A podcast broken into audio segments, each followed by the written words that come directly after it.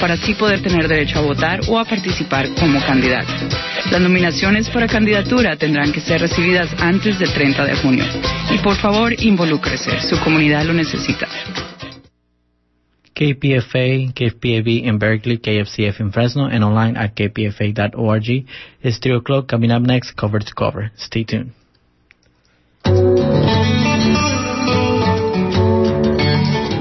Welcome to Open Book, the Friday edition of Cover to Cover on KPFA. I'm your host today, Eric Klein. Workers of the World Wide Web unite. Sci-fi author Cory Doctorow sat down with me in the KPFA studios in Berkeley a few weeks ago while on book tour for his latest novel, For the Win. I'm joined in studio uh, by Cory Doctorow, whose latest book is For the Win, and previous books include Makers and Little Brother. Cory Doctorow also co-owns and co-edits the blog boingboing.net. Uh, Cory Doctorow, the premise for your book, For the Win, is that children in Asia are playing video games for money, sometimes in sweatshop-like conditions. Is that sci-fi? Not really. Uh, this thing, gold farming, uh, is is what it's called. Involves doing any repetitive task in a game in order to amass things that are valuable in the real world, uh, or or that are valuable in the games that people might in the real world give you money for, like uh, really good swords or piles of money, gold or credits, or really good spaceships. Um, and kind of wherever you have people who are expected to do a repetitive task in order to do so, in order to get something they can have fun with, there will always be people who are willing to pay not to have to do the repetitive task. And so gold farmers are people who do the repetitive task and then sell the items outside the context of the game using PayPal or other systems to players who are either too lazy or too busy to do those tasks. Depending on who you ask, there are about 400,000 people who make a living this way. For 400? Yeah, 400,000. 400,000 people, and are they mostly young people? Is that They are mostly young people, that's right. Yeah. And so they make a living playing the game, doing things that either take a lot of time or skill, and then earning game things, Mhm. fake things, but selling them for real money. Yeah, I mean, fake is an interesting thing in this context. Is it faker than a credit default swap or a synthetic CDO? I don't know. I mean, it's it's fake-ish. It's abstract. Let's put it that way. And and what about the idea of their work conditions? Is that something that that we know for a fact? No, you know, there's a lot of different. I spoke to some gold farmers and I spoke to some academics who study gold farmers, and I spoke to some people who own gold farms and got lots of different accounts. And one of the things that I um that I, I realized early on was that the reason all these people were swearing up and down that it worked this way when this way was contradictory in each case is that it's not uh, it's not an organized industry. Everybody's doing it differently. We're, we're the blind man and the elephant. We all have hold of a different piece. So definitely, I talked to people um, whose conditions could be described as sweatshop-like, where there were where there were lockdowns, uh, where people were living and working in the same place and were subject to intense discipline, including loss of wages and loss of of um, you know other amenities that go with an employer who provides your living space, so food and so on, for for quote misbehavior, uh, and that's not unique to gold farming as an industry. It's I think it's pretty common across, especially South China, but also uh, village factories, little village factories in China.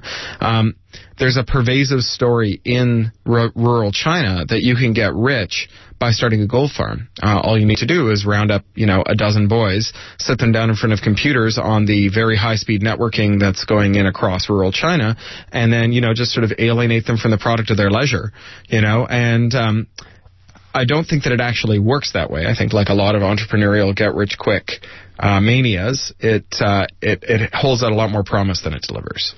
And so to be clear again, we're talking about a real thing that's happening now in 2010 in the world. People playing games for money to earn things of value to sell to people who have more money than them.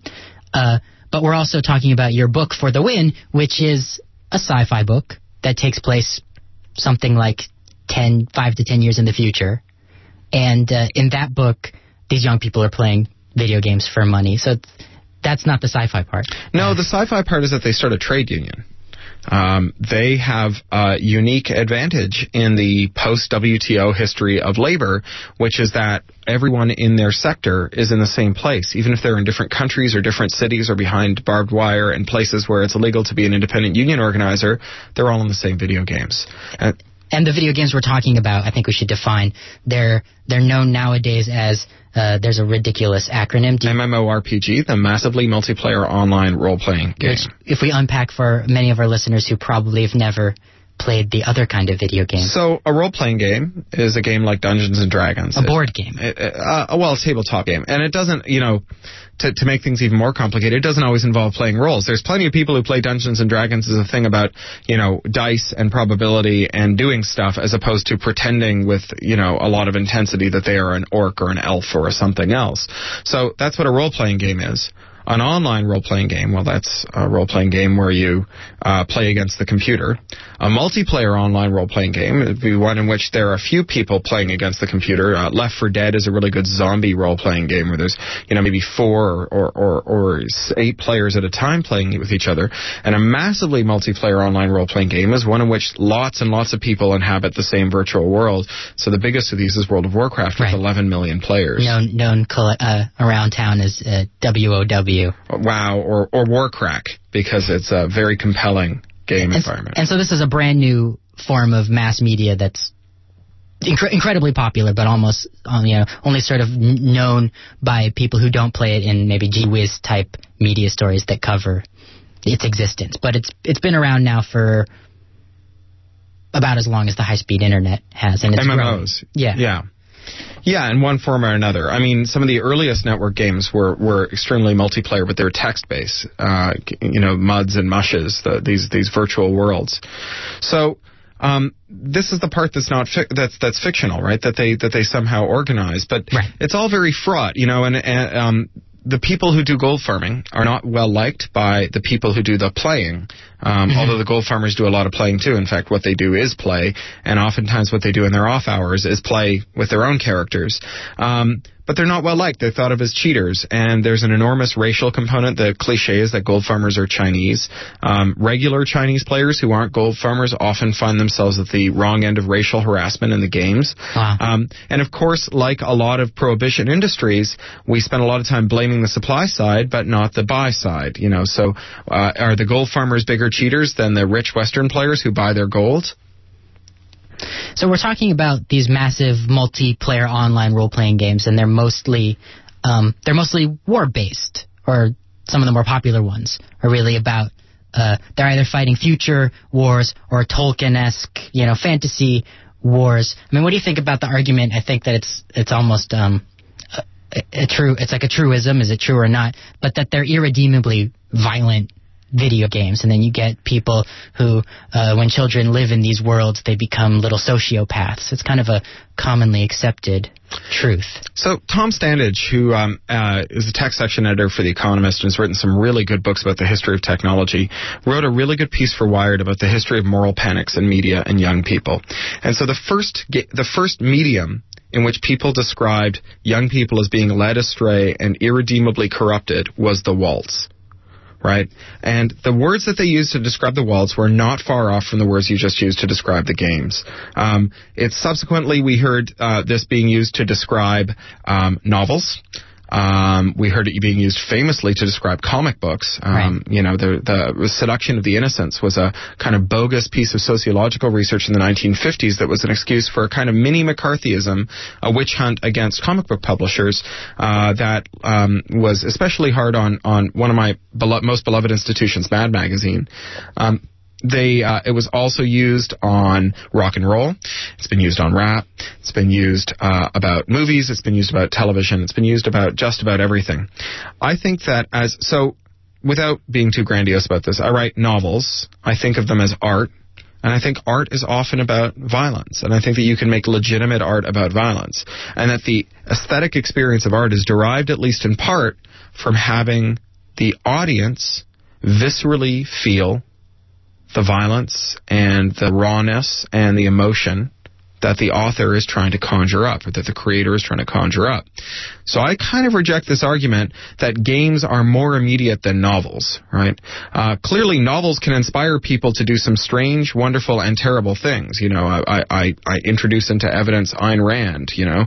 Um, uh, but I think to elevate games to a special realm of media that are irredeemably corrupting is to inadvertently belittle all the other media like books, you know, because books have clearly been capable of making a big change in the world and it would be you'd be you would be really kind of reactionary and dumb sounding. I mean, not to say that there aren't people who are reactionary and dumb sounding, but you be reactionary and dumb sounding to go around and talk about how books are destroying young people and they must be kept from the the wrong kind of book.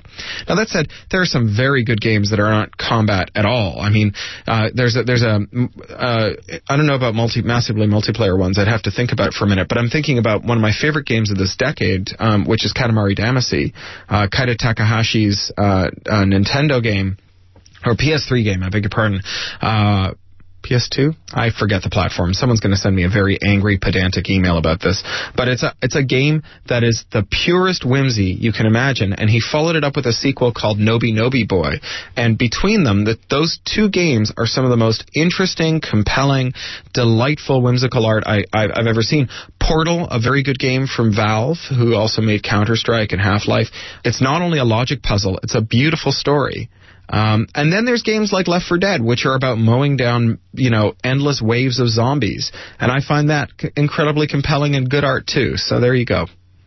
So Cory Doctorow, your book for the win, it's about uh, young people playing video games for a living in, I guess, the um, the so-called third world. What should we call the developing world? The developing world. Uh, uh, South China, Singapore, Mumbai.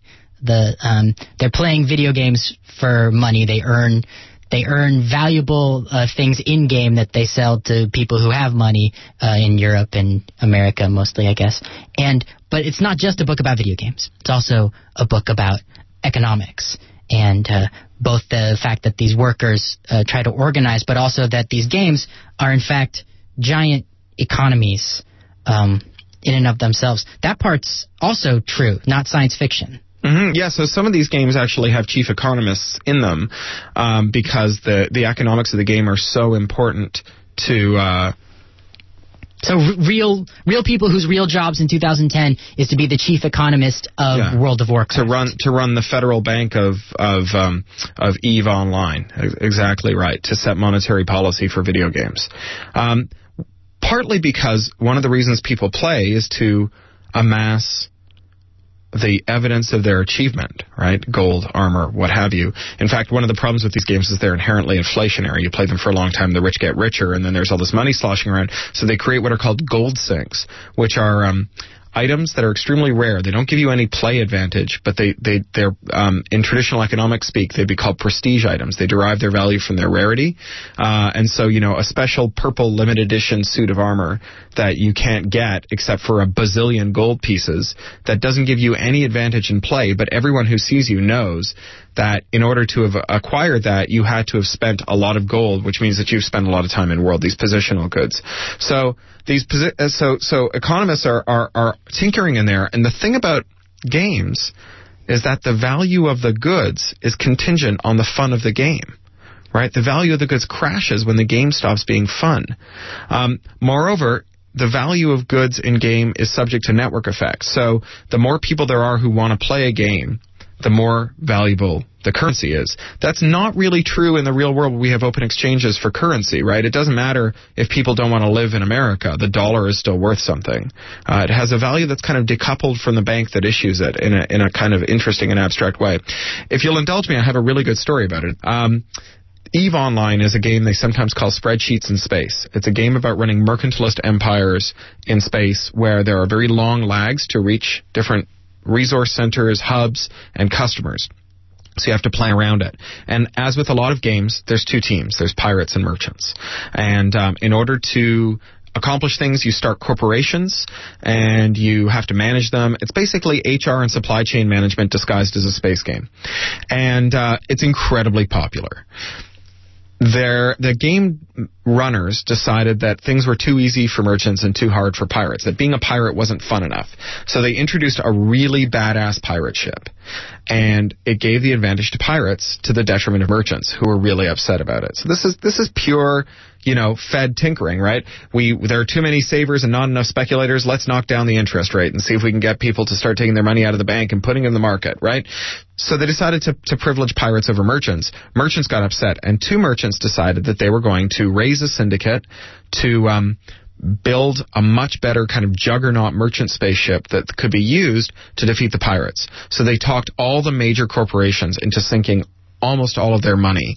Major corporations in, in the game. game. In the game. Into their syndicate. With the promise that they would then use this money to build a super spaceship that they could all share in the plans for, build on their own, and defeat the pirates. The with. Death Star. Yeah, kind of a Death Star. Except there was no spaceship. It was a Ponzi scheme, and their objective was to resign from the game once they had a substantial portion of its monetary supply in their accounts. Because when you resign from the game, the money disappears with you. And they created a, a whipsaw deflationary spiral in the game by sucking 80% of the of the liquid capital out of it in one fell swoop, right? So there's a, like a truly economic form of play, and it's funny because if you can read an account of this if you Google Eve Online, EVE Online Ponzi, you'll find it, and it's the most sort of um, uh, profane, you know, juvenile account you've ever read. Like, essentially, if you want to see a truly exhaustive cataloging of all the ways we can have um, uh, synonyms for human genitals, read this account. And to what gain? What did they win by? Satisfaction. And and what Revenge. did it, and what did it do to the players who remained in the game? Screwed them. And I guess this is an economics lesson and a game lesson. How? Well, so here's a behavioral economics lesson for you in a nutshell, right? So, um, Neoclassical economics predicts that if we play the ultimatum game, which is a game in which um, uh, you uh, the experimenter designates one player as the offer and one player as the acceptor, the offer is given 100 pennies, and he can choose to give as many or as few to the acceptor as he wants. If the acceptor rejects the offer, nobody gets anything. Neoclassical economics predicts that the offer will slide one penny across the table, and that the acceptor will accept it because you would have zero pennies if you didn't accept it, and one penny is better than zero pennies. And it turns out that in the real world, people usually offer about half. And if they don't offer about half, the recipients are more than happy to turn it down and punish both people for the satisfaction of punishing unfairness. Uh, there's a funny codicil to this, which is that if you studied Econ 101 and been told that the rational thing to do is to offer and accept one penny, you usually do. So it's kind of like there's a little virus of um, of behaving like Homo rationalis, as as depicted in a hundred cartoonish economic neoclassical economics Gedanken experiments. So this is behavioral economics in a nutshell. We like to punish unfairness, even when it doesn't make rational in in sarcastic finger quotes rational economic sense it's it's you know as beautiful a, a behavioral economics example as you could hope for. So Cory Doctorow, your latest book is For the Win. It's about video games. It's a sci-fi book set 10ish years in the future about video games that people play for their living. It's also about economics. Which which did you decide to write first? Did you want to write a book about economics or games? Uh I guess I wanted to write a book about labor first because I grew up in Canada. I grew up near the Detroit border uh, in Toronto, just two or three hours away, and I watched the UAW completely fumble NAFTA. Right, I watched them.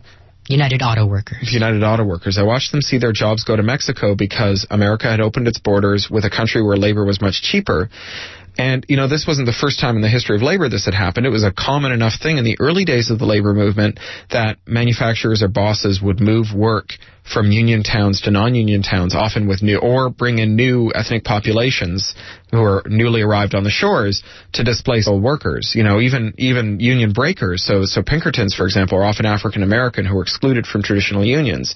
So they were um, kind of sucked into breaking unions. So that's a pretty common experience. And the way that the union movement solved it is they unionized the new workers too. Wherever you were, they would follow the boss and they would unionize. Now, obviously, it's a lot harder to go to Mexico if you don't, if the Mexican government doesn't want to let you in, and if they prohibited union organizing. And and it's not to say that there aren't perfectly great union organizers in Mexico, but what the UAW needed to do was find solidarity with those workers. Instead, what they did was they retreated into xenophobia. And when I started hearing about gold farming, I suddenly realized here is a labor market where all the workers are in one place. And because they are um, in one place, they can communicate with one another and organize. And because they're young people using networks, chances are they're better at using them than their bosses, who are old people, and they can do things under the noses of their bosses that their bosses can't match. And when you say one place, you mean that despite their physical location on planet Earth, their workplace is cyberspace. Exactly. The they can all hang out and talk to each other. And so you can sidle up to the orc next to you and say, hey, comrade, have you ever considered that you and I have common cause with each other against our uh, bourgeois oppressor? And has that is that happening in real life as far as we know or is that is that the science fiction that this that's the science fiction part that's the speculative part that maybe after 10 years of intense globalization of capital labor will will globalize too i was wondering also if um if the financialization of game economies is that real or sci-fi? I mean, it seems like it should have happened already. That somewhere on Wall Street they figured out that the money is changing hands and there could be a derivative sold based on the gain economies. But have they gone that far yet? Not to the best of my knowledge, um, and and I don't think it is happening. I think that I would have heard about it if it was. But again, that's that's kind of science fiction as a parable about um, what's going on in the real world. So I think that, that we do see a lot of securitization of, you know, random stupid debt. Uh, random stupid assets that have you know no no underlying value, or the securities themselves can just be kind of uh, become the, their own justification. I mean, I'm, th- that story at this point is really well known. The the subprime, you know, this is all junk, and yet we're trading it avidly and pretending it's worth something. Um, you know, I just gave a talk at Massachusetts Library Association, and that the problem with being the after lunch speaker when the lunch is the um, annual general meeting is that th- this year it was a really dismal annual general meeting. That the, the uh, chairman introduced it with, um, "We've been doing more with less. Now it's time to start doing less with less," and ended with, "You know, many of you will not have a job in a year." So it was pretty depressing audience to talk to, and he talked about how every public service organization in the country was having this. Almost every sector is having this, except finance, of course. So I started thinking, and I was like, why don't we ask librarians if they can securitize uh, library fines? We'll, we'll, create bonds out of library fine debt, and then we'll create a, a whole, you know, kind of mountain of derivatives, and we'll just shop those around. Good, yes. Uh, seems like a terrible idea. Yeah, it really does, doesn't it? On the other hand, it creates a, a, whole bunch of incentives for people to take out books from the library, right? So all of a sudden you'd have Wall Street, just like Wall Street was trying to convince people to take out liar loans. Maybe Wall Street would um, recruit an army of hucksters to get you to take books out of the library. That wouldn't be bad. So Cory Doctorow, your latest book is For the Win, is what we've been talking about. You've also written Makers and Little Brother, and these three books have all been offered for free on the internet as well as for sale at normal book price in bookstores. Um, I told a friend of mine that that's what you do, and he said, "Well, now it doesn't make any money. Then you, you can't possibly make any money." But that's wrong, isn't it? Yeah, here's another interesting behavioral economics, you know, uh, counterintuitive move, right? Uh, so I do this for three reasons. The first one is purely financial. I think I make more money doing it. Uh, I think that as Tim O'Reilly says, my problem isn't piracy, it's obscurity. All the people who failed to buy my books today, most of them did so because they never heard of me, not because someone gave them a free electronic copy. And, you know, most people don't treat ebooks as substitutes for print books. They, they can, you know, only read them for so long on their screen before they go, oh my God, there's probably someone putting a lemon in his nose on YouTube. And then they, they, they, they flip away. You know, it's not that screens aren't good to look at for long times. I mean, we look at screens all day long, uh, but that they're really hard to do anything that requires sustained attention. And books are cheap, they're easy to get a hold of, and you know, so far so good. It also allows my, my readers to kind of recommend the book to each other by handing the book to each other, which is something physically proximate people have always been able to do, but virtual communities have a hard time with. So that's that's the um, economic justification. There's also an artistic and a moral dimension here. You know, artistically, it's the 21st century. If you're making art that you don't think people are going to copy, you're not making contemporary art because copying is never going to get harder, right? Hard drives aren't going to get like bulkier and less capacious and more expensive. It's not going to be fewer people who know how to type, you know, HurtLocker, BitTorrent into Google. Uh, networks aren't going to get more expensive and harder to use. So from here on in, you know, barring nuclear Armageddon, copying just gets easier. So anything people like to copy, they will copy. And I don't mind if you don't want to make contemporary art, right? If you if you want to go off and be like, you know, the blacksmith of the Pioneer Village or a Civil War reenactor or the guy who makes the leather mugs at Ren Fair, that's totally cool. But I'm a science fiction writer, and I'm supposed to be making, at the very least, contemporary, if not futuristic art. So Oh, I'm sorry. Yeah, finally, there's this moral dimension, which is that you copy, I copy, everyone we know copies. And the fact that we're all guilty of violating copyright law puts us all in jeopardy of having um, our liberty taken away because we can all be blackmailed, right? So big corporations have been known to blackmail people for violating copyright law.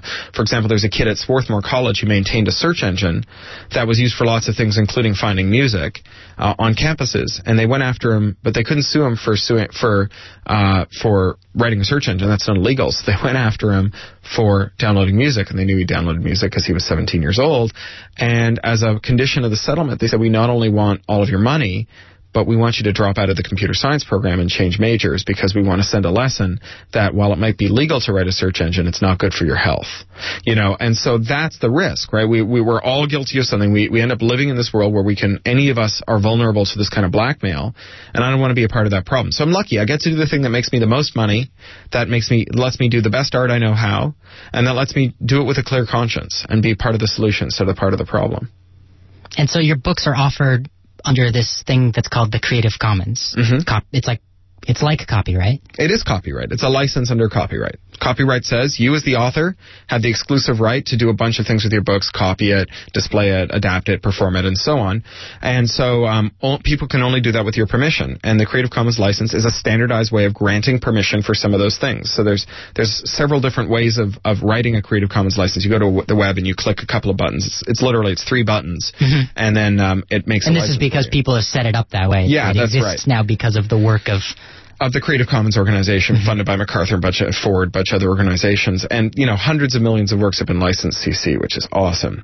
Um, and and what it does is it takes the lawyers out of the licensing. It's always been possible for someone to license something to someone else, and it usually hasn't been necessary because you know up until the 70s, um, only works that were registered were copyrighted. So most works that you would encounter kind of in your cultural realm wouldn't be copyrighted anyways. You wouldn't need permission. Now we need contracts. We need licenses for it. And so Creative Commons is standard licenses. Rather than, you know, using the internet as an excuse for full employment for copyright lawyers, what it does is it makes it really easy for people who want their stuff shared and want their stuff mixed and want their stuff reused to just slap a license on it that is, on the one hand, legally valid and long and legally, and also has a short human readable summary for people who aren't lawyers, and finally has a machine readable version that, version that search engines can index. So you can say, to, if you go to Google Advanced Search, you can say, for example, find me web pages, only ones that I'm allowed to copy.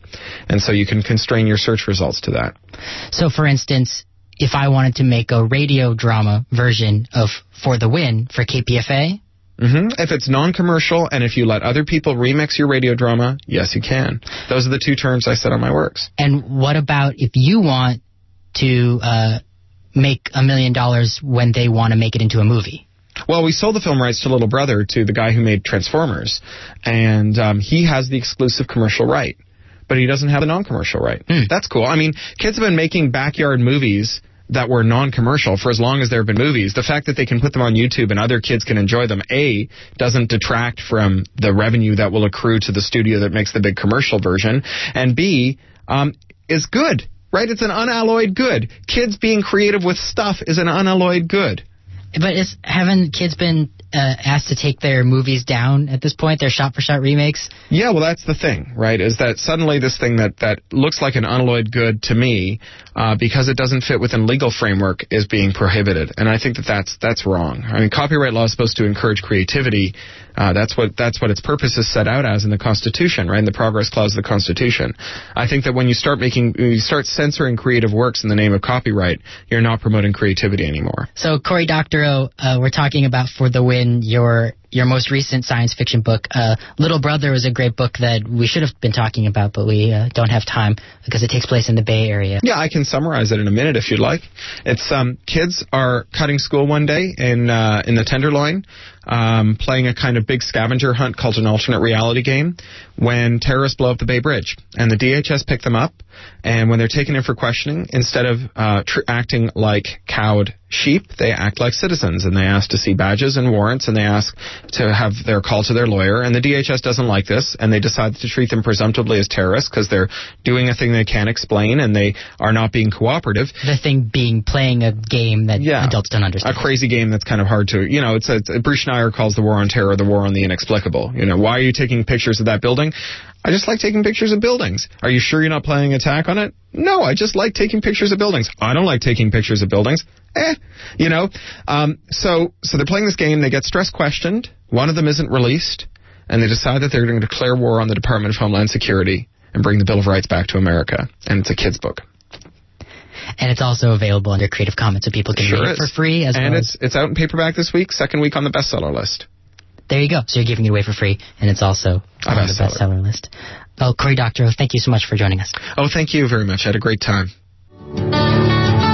Cory Doctorow blogs online at boingboing.net. He came to the KPFA studios last month for this interview. To hear the full 40 minute version, you can go to my website, crowsnestradio.com. I'm Eric Klein, your